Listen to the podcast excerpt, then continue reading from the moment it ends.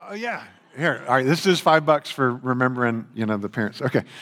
Hey, uh, open your Bibles to Hebrews 11, and we are continuing this. Uh, it, it's sort of like a mini series within Hebrews. Uh, the, this what, what affectionately known as the Hall of Faith. You get all these people who, by faith, you know, are trusting in the promises that God has made uh, for an, another another world, a, a, different future than what this world offers. Uh, and we're coming to this part uh, in Hebrews 11 where you really get a, a, very clear sense of the distinction between living by faith in uh, what God is offering us through His promises, through His mercy, through His grace, uh, compared to uh, faith in something else or someone else, which sort of has a common denominator. We could just say it's really faith in self. Um, and then you, you also get a real clear picture of what it means to, uh, to be saved according to like your, your household and, and who you're latching onto. Who do you identify with? So um, we're going to be looking at several different characters really related to the Exodus. So let's stand in honor of God's word. I'm going to read verses 27 through 31.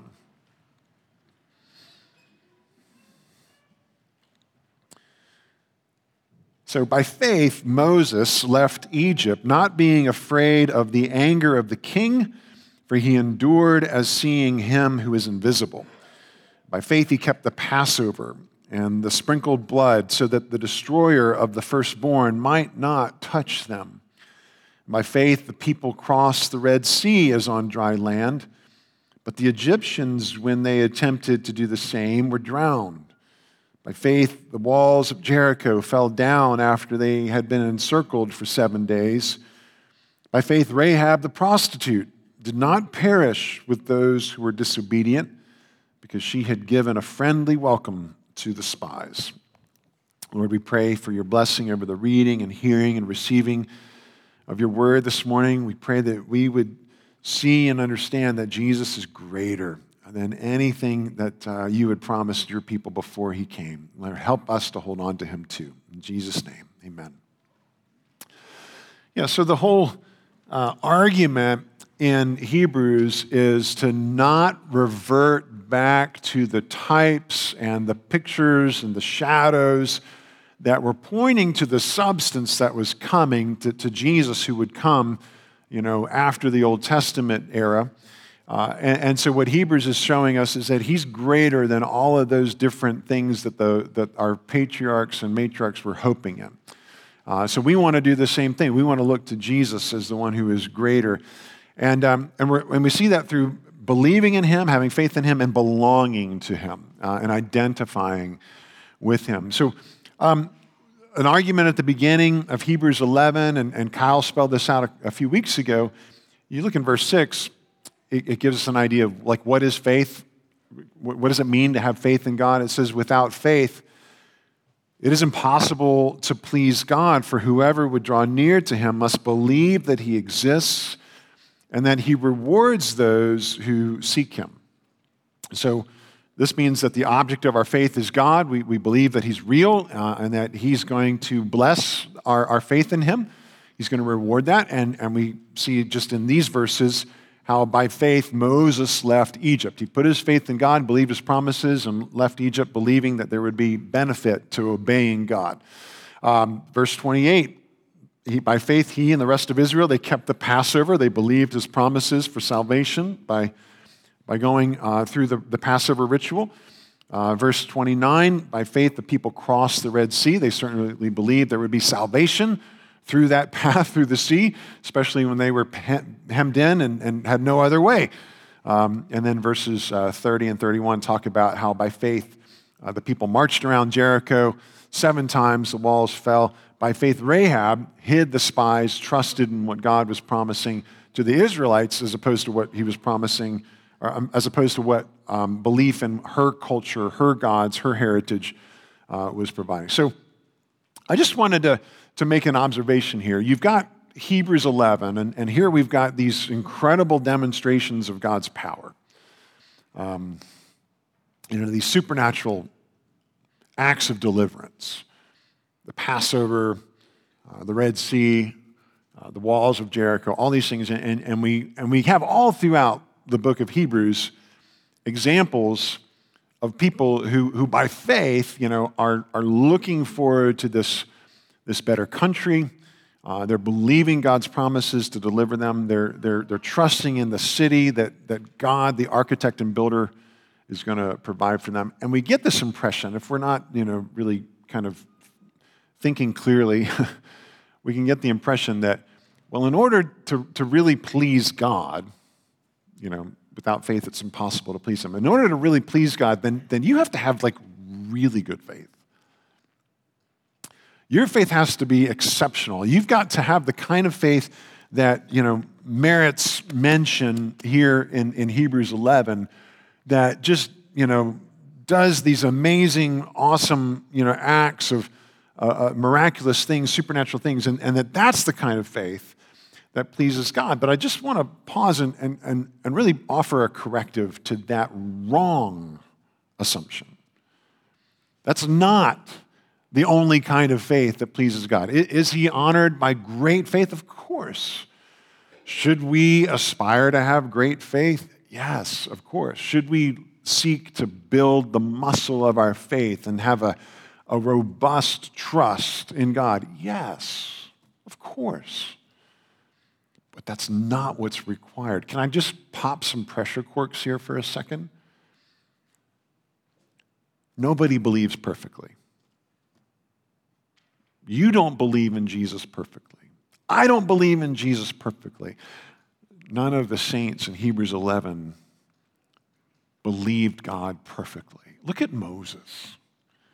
I mean, Moses is this great example. He's being lifted up, okay, by faith, you know, the Passover, by faith, the Red Sea, by faith, the Exodus, all, all of this stuff. And we, and we lift him up without even thinking about it and, and put him on a pedestal as this hero of the faith. But can I, can I just remind us of, of how he first received his commission in Exodus 3? There's this burning bush and it's on fire, it's not being consumed, and there's a voice and it's telling him to, you know, it's holy ground and all that. And, and, and Moses hears from the Lord this commission to go and be the deliverer for God's people. He's going to lead the Exodus. And Moses, you know, his response is, Heck, yes, I will. And I believe you and I'm going to trust you, and there's no turning back. Not so much. He's like, um, how, how's this going to work? I mean, Pharaoh, Pharaoh's pretty powerful. He's, he's got a lot of, he's, he's got a lot, he's got this army, and, and, and what am I going to say? How's this going to work? And he's like, well, you're going to do these miracles. Oh, okay. Um, well, you know, I don't speak very well, and I stutter, and, and, I, and, I, I, and my tongue doesn't work. And he says, All right, no worries. I made your mouth. I'm going to give you Aaron, and Aaron can speak for you. Yeah, but, uh, and really, it's, it's comical. The, the whole dialogue, you can just see Moses pausing, tapping the brakes, saying, I don't know about this. It lasts an entire chapter, all of Exodus 3. And it bleeds into chapter four. And you see the Lord's patience, and he's just trying to reassure Moses. And Moses' faith is like this. And, and you get to the middle of chapter four, and then Moses just finally stops, sort of like huffing and puffing and making excuses. And he just simply says, Oh Lord, my Lord, please send someone else. How's that for faith? How's that for robust trust, right? Like, this is the same Moses in Hebrews 11. We don't have to have perfect faith. It takes faith to please God, don't get me wrong, but it doesn't take a lot of faith. You don't need a lot of faith to please God. How, how much faith do we need to have to, have to, to please God, according to Hebrews 11? Well, maybe we ought to ask Jesus, because um, he's the one who, who, who, we're putting our faith in. And, and to hear him describe it, it doesn't take a lot. Like he says, truly, I say to you, I'm, I'm telling you the truth. There's no exaggeration, there's no parable. You don't have to like puzzle this out. I'm just telling you the plain truth. If you have faith like a grain of mustard seed, then you can say to this mountain, move from there and it'll be moved. Mustard seed. I know all of us with our thorough background in botany, you know, all of us are familiar with mustard seeds, right? No, you're not. It's like smaller than a peppercorn. If you have faith that's even doesn't even have to be as big as a peppercorn, you can please God with that kind of faith. Like a mustard seed is about the size of, do you know the, like a dandelion that you blow, not the, not the flower, but the little puffball, and you blow that? You know the things that blow away? Um, and they've got their little thing on the, on the end with all the, the, the, the, the puffball, and then on the, there's a stalk, and on the tip of that stalk is a tiny little seed. That's the seed. That's the size of a mustard seed. That's the size that our faith can be and still be pleasing to God. You don't have to be a hero. I mean, if you end up being a hero, good. And, and we don't want to settle for like dandelion seed size faith. That, we're not settling for that. I, I really want to be clear about that. But, but it's okay if that's all that you've got. And that still can please God. And, and, and, and we take that small faith and we say, Lord, grow it. You know, take, take my acorn of faith and turn it into an oak tree, right? Like make it strong, make it robust, make it something that's going to help bless people and bless this world and show people the reality of Jesus. But, but at the end of the day, if you've got a mustard seed faith, you can still come to Jesus and say, I believe, help my unbelief. Help, help me where, where, where I'm lacking, right? So um, Kyle was speaking of this a few weeks ago, talking about, look, it's not the quantity or the quality of our faith in the end of the day that matters. It's the object of our faith. Where we're putting our faith, the choice that we're making between am I going to believe God or am I going to believe, you know, something else that's going to offer me the promise and the guarantee and the salvation or the, the rescue or just the relief that I'm looking for.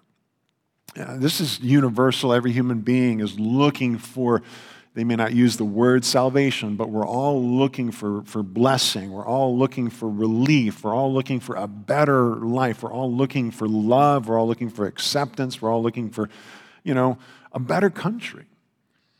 And, and, and faith really has what it comes down to is what's your choice? And are those blessings going to come through Jesus or are they going to come through something else? You know, and, and, and we fill in the blank. Uh, I think Moses demonstrates this pretty well. You know, he's got this faltering faith, and, and sometimes it's great, and sometimes it's small, and it's, it's a good reminder to us. But when you look at what's going on with, through the Exodus in verses 27 and 28, um, he's, he's confronting Pharaoh. He's going, going through with what God's commissioned to him. Uh, he endured as seeing him who is invisible, and by faith he kept the Passover and sprinkled blood so that the destroyer of the firstborn might not touch them. So let's talk about the Passover. Because the Passover is the sign of salvation for, for Israel. They trusted God's promise. He was going to deliver them, and, and he said, Here's how I'm going to do it on, on the night of your deliverance, you know, each household, you got to take a lamb, you sacrifice the lamb.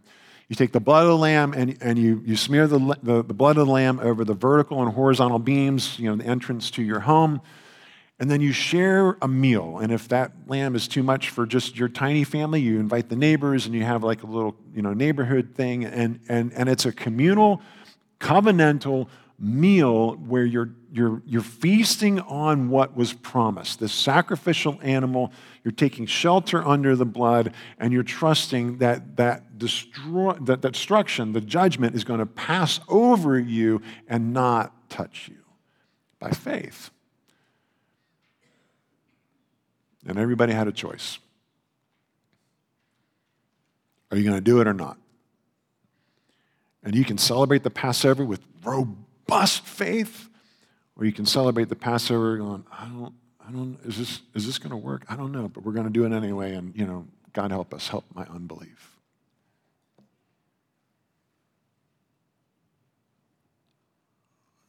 Everybody under the blood on the horizontal and vertical beams, everybody around that table, everybody around that lamb got saved regardless of the quality of their faith.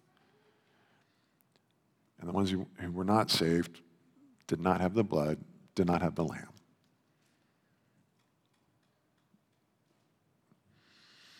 In Exodus 12, we get more instructions. The Lord will pass through to strike the Egyptians. When he sees the blood on the lintel and the two doorposts, the Lord will pass over the door, will not allow the destroyer to enter the house or to strike you. And when you come to the land that the Lord will give you, as he's promised, you shall keep this service. And that's what faithful Jewish people have been doing for thousands of years, is keeping the Passover. That's what Jesus did with his disciples. They, they, they were faithful Jewish people, and they were keeping the Passover. On the night that Jesus was betrayed, on the upper room, they were eating the Passover. But it was unlike any Passover they'd ever eaten. Because in the middle of the meal, Jesus flips the script. And he does the words of institution, and he says, This is my body, which is for you. This cup is the new covenant, my blood, which is poured out for the forgiveness of your sins. And everybody's going, What? He's basically saying, This is the Passover, and by the way, everybody, the Passover is about me. Everything that Moses went through, everything that our forefathers went through, all of that was pointing to me. It was all pointing to the vertical and horizontal beams that would have his blood on it. And anybody that takes shelter under that blood, anybody who gathers at that meal to celebrate the Lamb who was slain for the forgiveness of our sins, is saved from the judgment. And this is why Paul would say things like in 1 Corinthians 5 For Christ, our Passover lamb, has been sacrificed. Our Passover lamb, right? And, and this is why our, um, our Puritan you know, fathers and mothers would say things like, look, if you're not ready to take the Lord's Supper, this meal commemorating the Lamb who was slain for our sins, if you're not ready to take this meal, if you're not ready to gather around the Lamb, if you're not you know, coming under the canopy of his shed blood for us, you're not ready to meet the Lord. You're not ready to die. Nobody is ready to stand in judgment if they're not covered by what God has promised through his lamb, through the, the, the, lamb that was slain for our sins.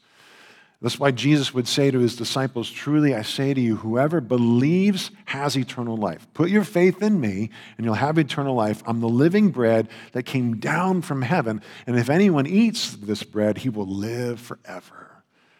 So he is the object of our faith. Here's the one that we put our faith in so that we might receive the salvation that God promises by faith, by what he has done instead of what we've done. And to not put our faith in ourselves or other things that seem to promise deliverance, but they really won't, right? I mean, faith not only expresses itself in relation to God, I mean, everybody's got faith. Everybody lives by faith. And we, we were sort of talking about this last week, but, but I want to I want to kind of continue with this, this idea because we hear things. We, we hear our culture. We, we hear our movies. We hear our songs. We hear, you know, our poets will, will, will tell us believe in yourself.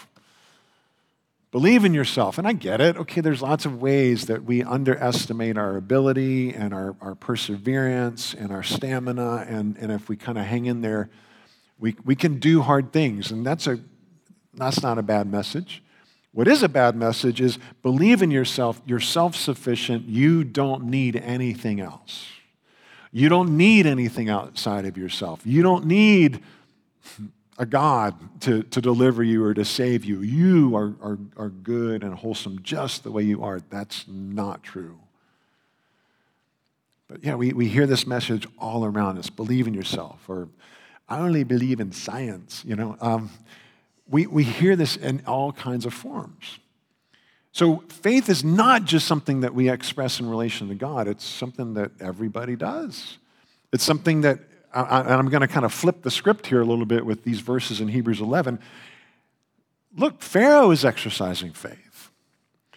Pharaoh's army was exercising faith. The people in Jericho were exercising faith. You know, here, let me show you what I'm talking about. By faith, in his title, in his position, in his authority, in how the culture deified him, Pharaoh denied Moses despite all of the plagues, despite, despite all of the evidence to the contrary.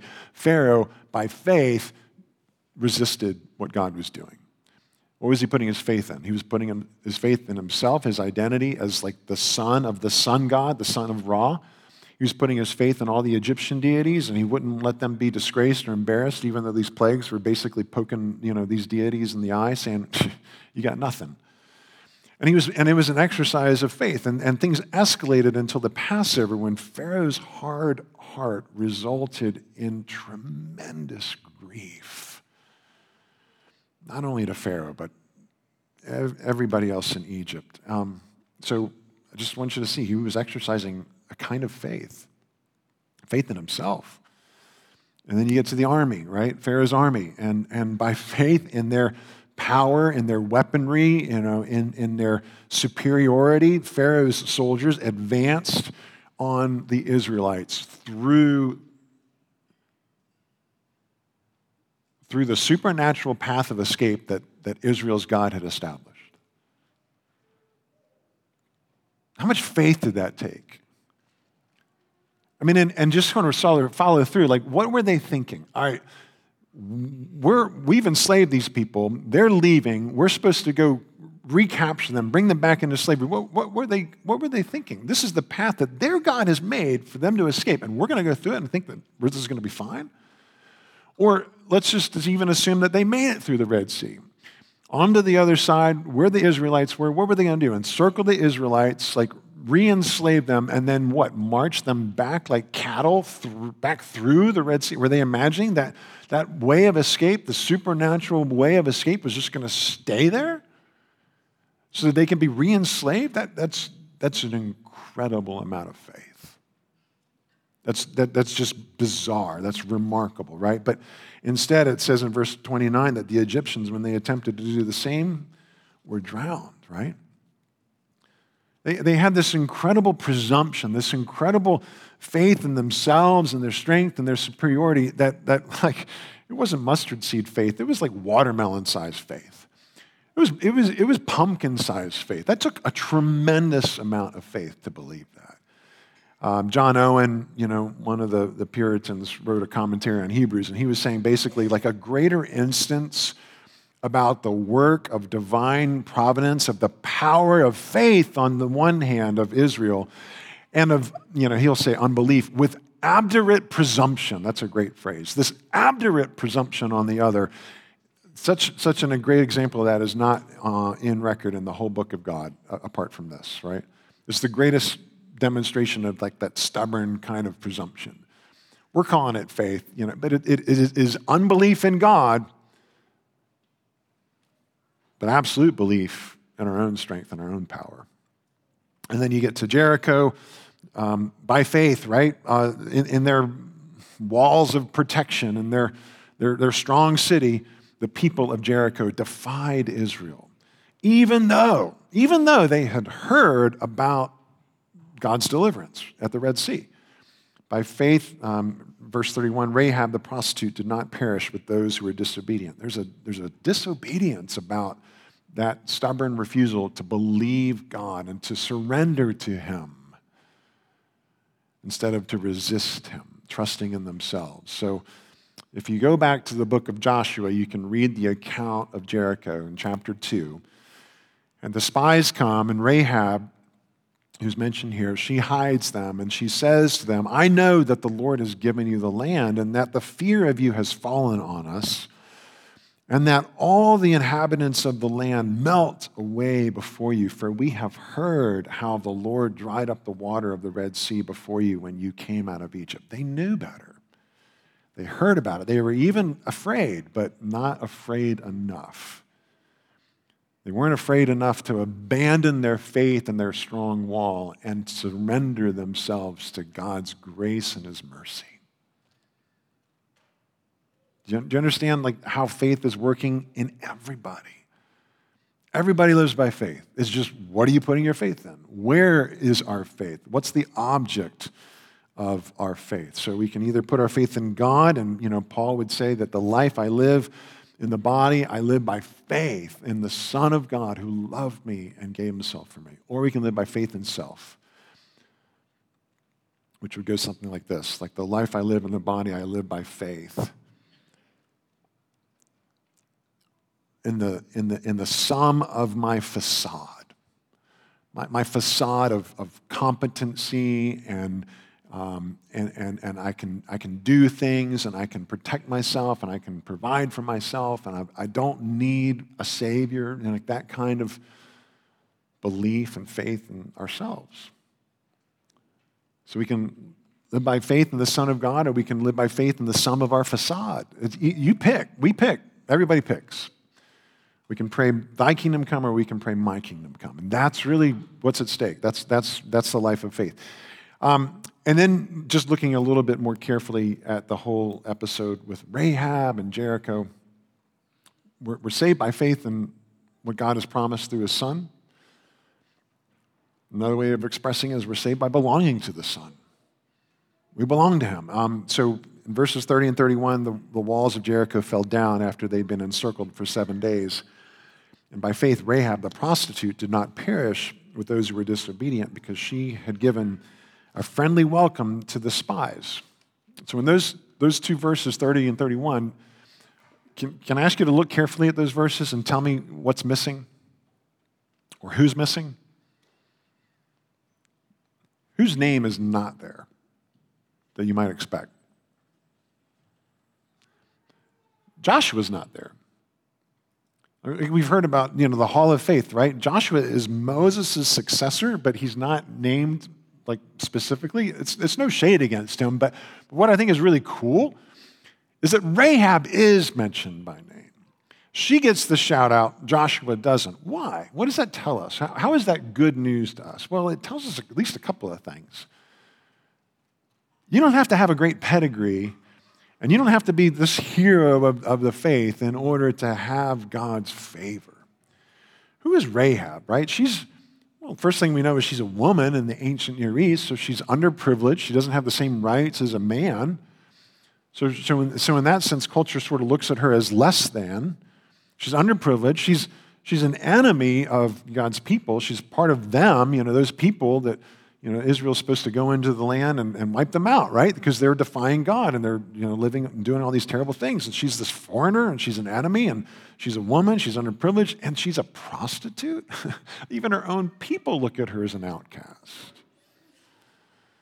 And what does this tell us about God's favor? You don't need a pedigree to have God's favor. Hebrews 11, 16, right, says that God's not ashamed to be called their God. God wasn't ashamed to be called Rahab's God. You don't have to have tremendous faith to have God's favor. You don't even have to be a great saint to have God's favor. You can be a great sinner and have God's favor. It doesn't mean we, we keep going on in our sin, we, we turn from it, but I don't care what our past has been. It doesn't matter what you did 10 years ago, it doesn't matter what you did 10 days ago or 10 minutes ago. Rahab's here. She's this person that society would have shunned, and, and yet God says, No, she, I'm not ashamed of her. And I welcome her. And, and so be encouraged, right? If you don't feel like you're some Hall of Faith superstar, be encouraged if you instead, on the contrary, feel like the world's biggest sinner. Because what God says is it's not about you, it's about his son, and it's about coming under him. And so God accepts everyone who turns away from trusting in ourselves to trust in him. That's, that's the condition. So, you know, what's really wonderful is, again, going back to Joshua 2.